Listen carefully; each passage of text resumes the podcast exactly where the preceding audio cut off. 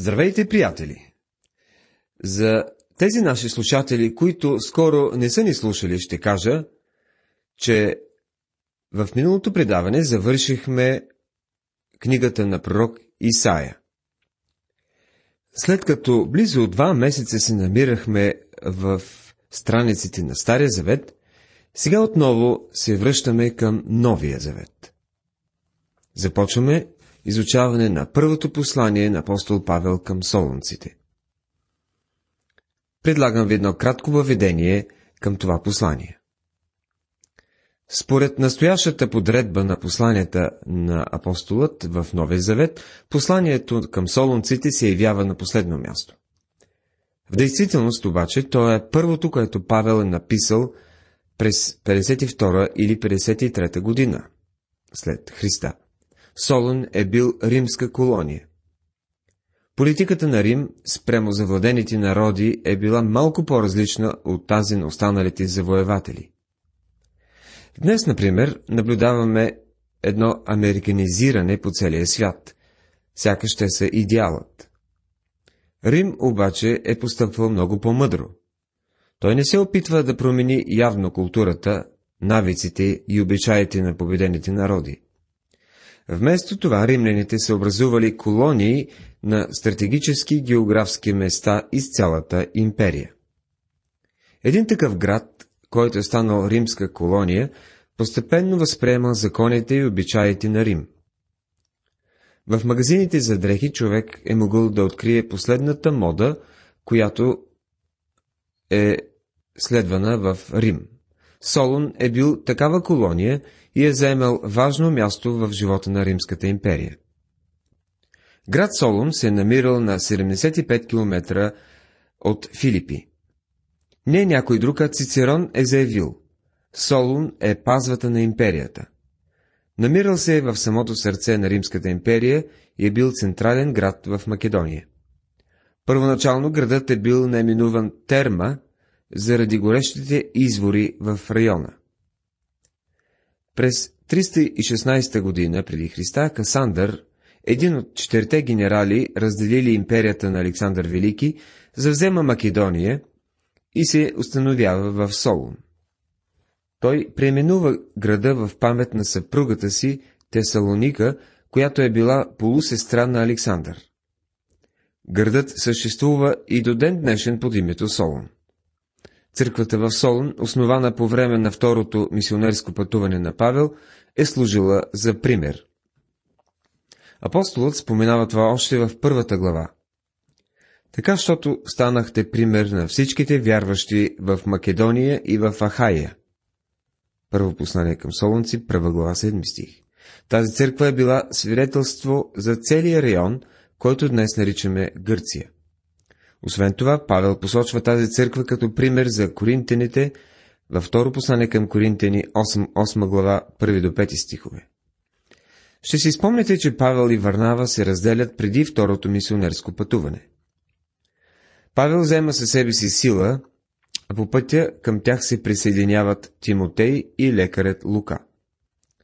Тогава Павел посещава отново църквите в Галатия, след което прави опит да разшири обиколката си към гъсто населените райони на Мала Азия, днес познати като Турция. Може би той е възневерявал да продължи мисионерското си дело там, тъй като при третото си пътуване се установява за по-дълго в Ефес и постига вероятно най-голям успех в мисионерската си дейност. Но по време на второто пътуване на апостола, Божият дух поставя препятствие на пътя и не му позволява да отиде на юг. Той се опитва да тръгне на север към Витания, но отново Божият дух го възпира. Така Павел не може да тръгне нито на север, нито на юг. Затова се отправя на запад и стигайки до Троада, остава там да чака нареждане. Там получава видението, в което някакъв човек от Македония го вика и затова отива до Филипи. Открива, че човекът от Македония е всъщност жена на име Лидия, продавачка на платове, която вероятно е имала магазин в града. Заедно с други хора, Павел е довежда до Господа и така в Филипи се образува църква. След това апостол отива в Солон и в 17 глава на Дяне на апостолите се казва, че престоява там три съботи. Следователно, Павел е бил в Солун малко по-малко от месец, но за това време успява да извърши огромна мисионерска работа. Той е бил деен мисионер и довежда цели множества до Христос. За кратки си престой в Солун, Павел не само основава църква, но и намира време да получава вярващите в основните доктрини на християнската вяра. Обаче налага се Павел да напусне града набързо, заради голямата съпротива спрямо Евангелието. Той бива изгонен от града и отива в Берия. Но врагът го преследва и там, поради което той е принуден отново да напусне града. Павел оставя Сила и Тимотей в Берия и сам отива в Атина. След като прикарва известно време там, отива в Коринт.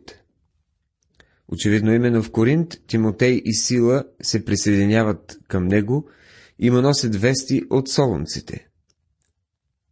Освен това, Тимотей съобщава и за някои проблеми, които смущават вярващите в Солон.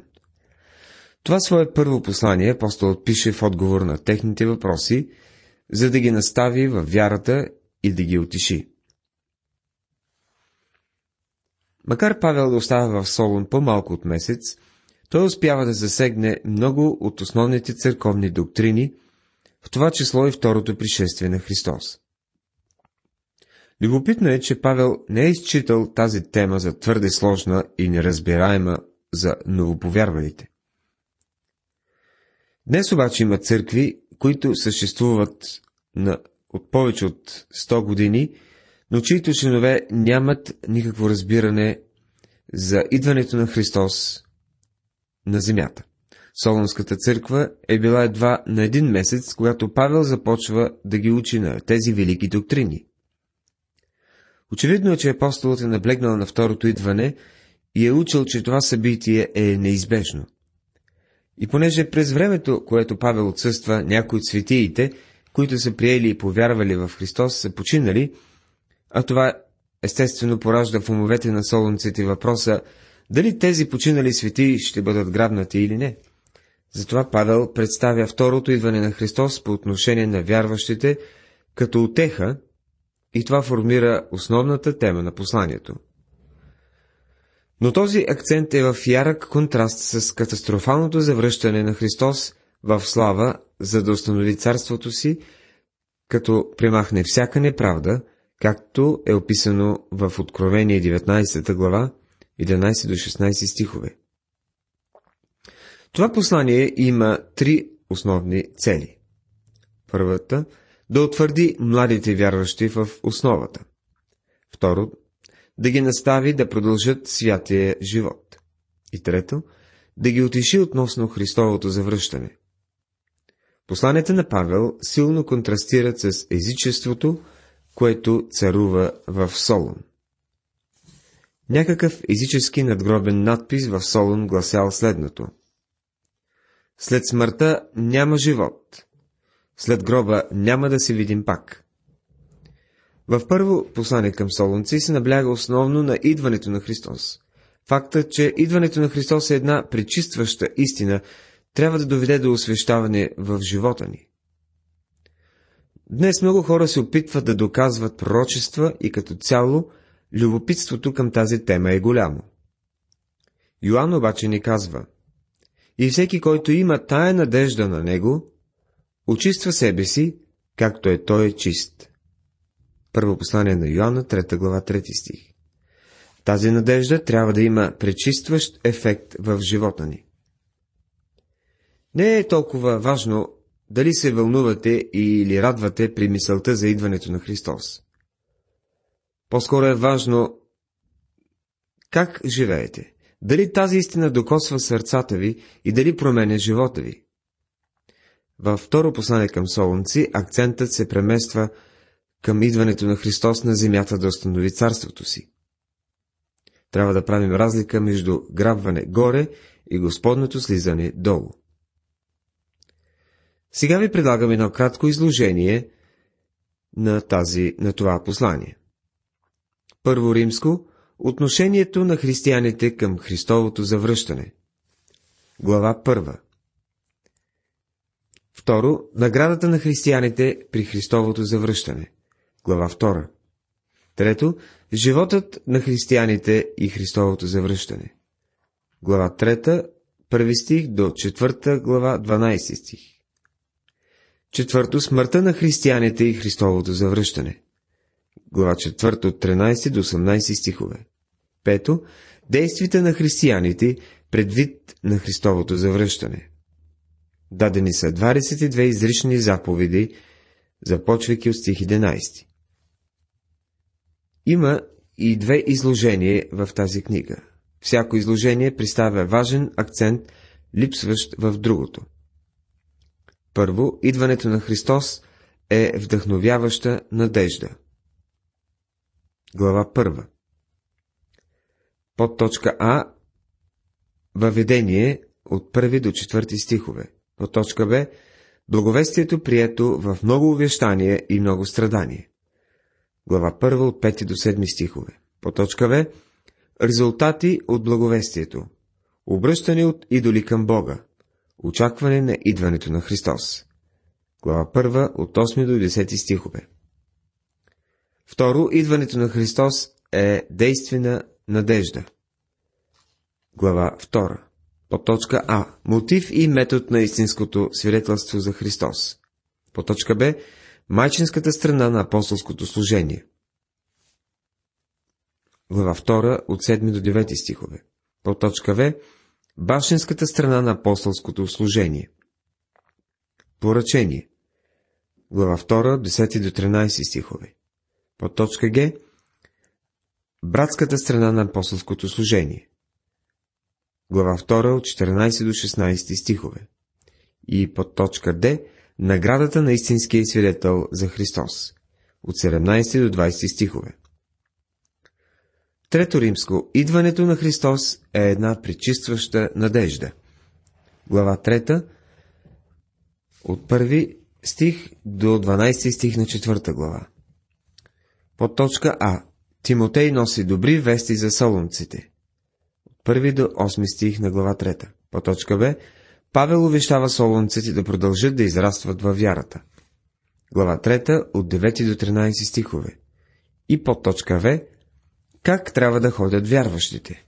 Глава 4, от 1 до 12 стихове. Четвърто римско, идването на Христос е утешителна надежда. В нея се говори за смъртта на християните. Какво значи за тях, какво значи грабването на църквата? Пето, идването на Христос е действена надежда. Глава 5.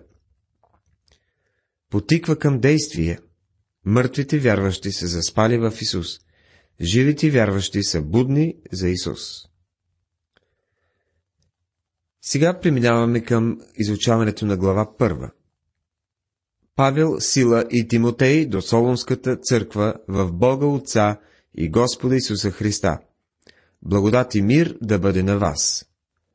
Първо послание към Солонци, първа глава, първи стих. Това въведение е типично и за другите послания на Павел, но има и някои различия, на които трябва да обърнем внимание. В този поздрав Павел присъединява към себе си Тимотей и Сила. Не забравяйте, че Сила и Тимотей току-що са се върнали от Солон, за да донесат известие на Павел. Като поставя техните имена редом до своето, солунците ще разберат, че тримата са единодушни относно това писмо. Освен това, като присъединява тези мъже към себе си, Павел разкрива и своето смирение. Ако апостолът не, не бе ги споменал, техните имена щяха да останат неизвестни. А това е един много благороден жест от страна на Павел. Той винаги е съпричастен с братята.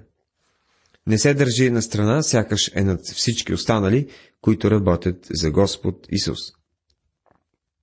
Необходимо е да запомним това по отношение на служението. Не поставяйте проповедника на някакъв пиедестал, нека той да бъде един от вас.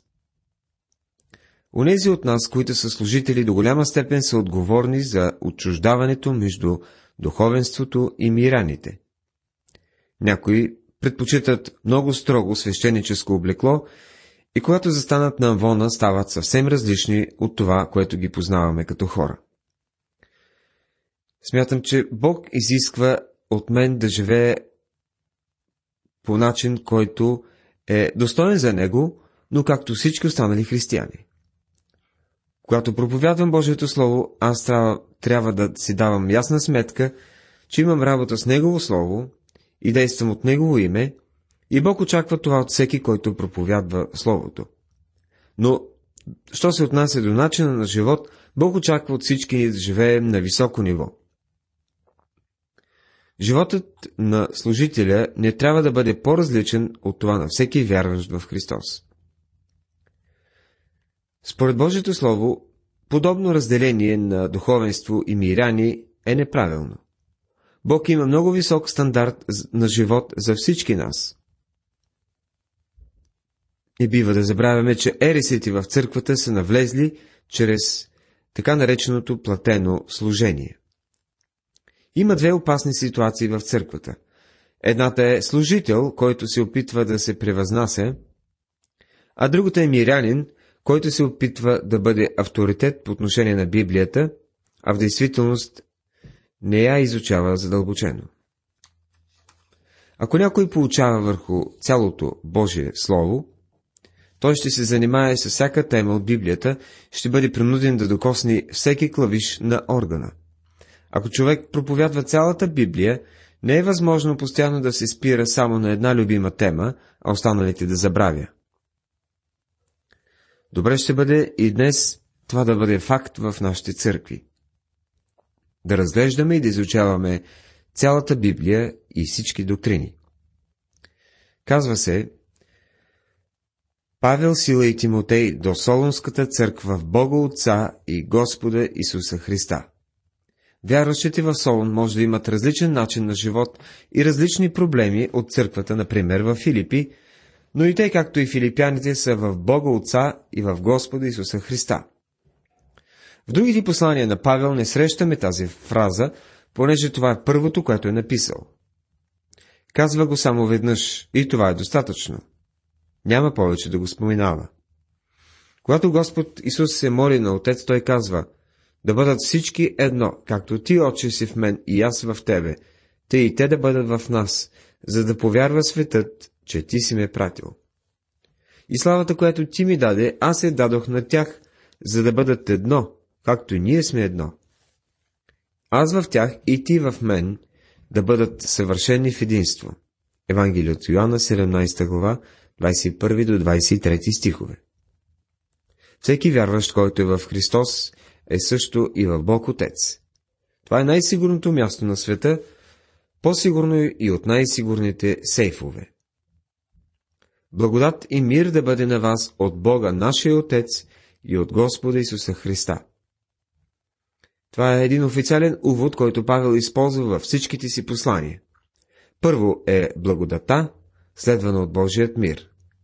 И благодата и мирът идват от Бог Отец и от Господ Исус Христос.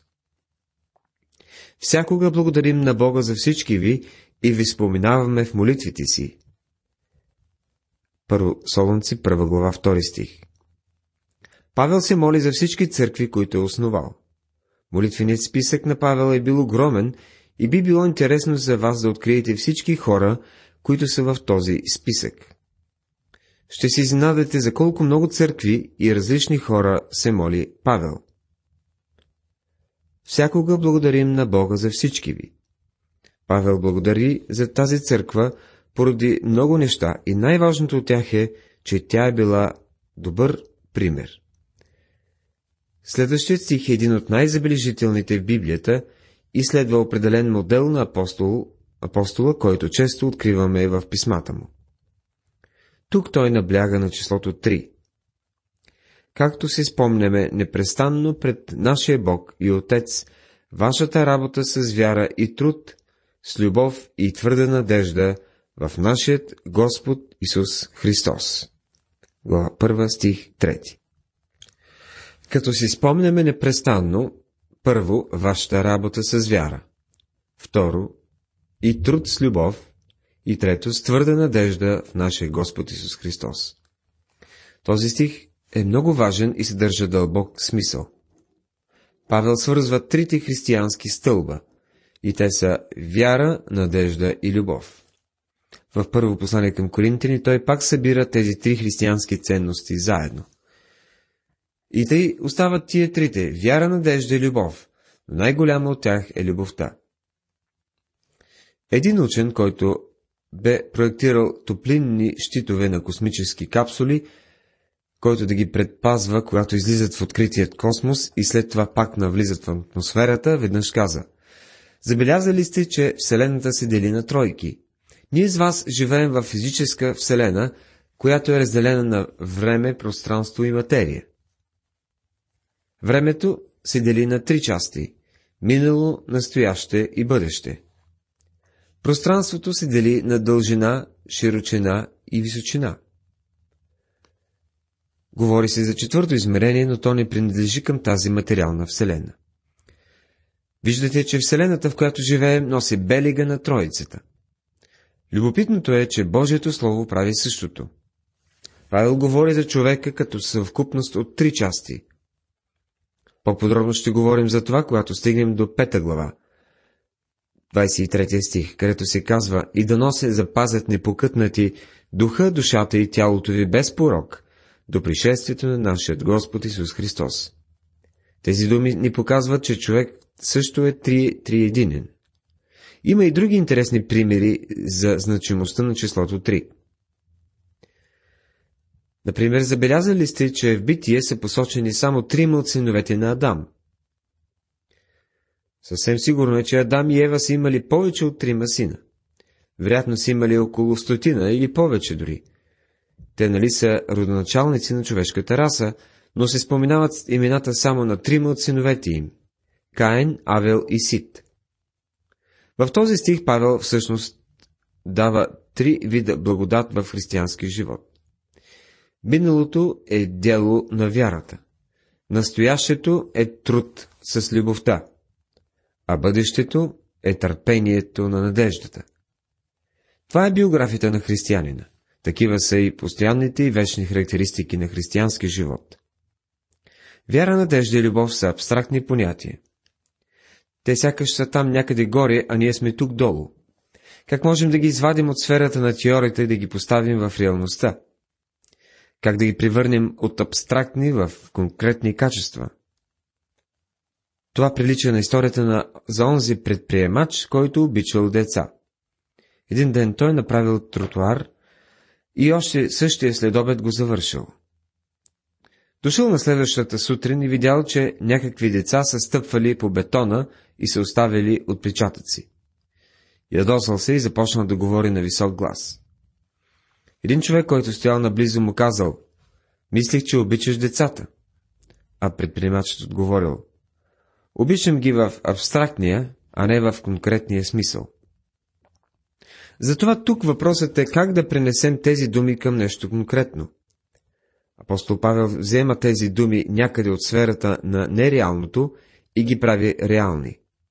Той облича в плът тези абстрактни понятия, като ги изважда от моргата на небитието. Уважаеми приятели, тази вечер в нашето изучаване направихме въведение към посланието към солунците, дадохме кратък план и започнахме глава първа. В следващото предаване ще продължим тази глава от стих 3 на там. Нека Божията благодат и Божият мир да бъдат с вас. Амин.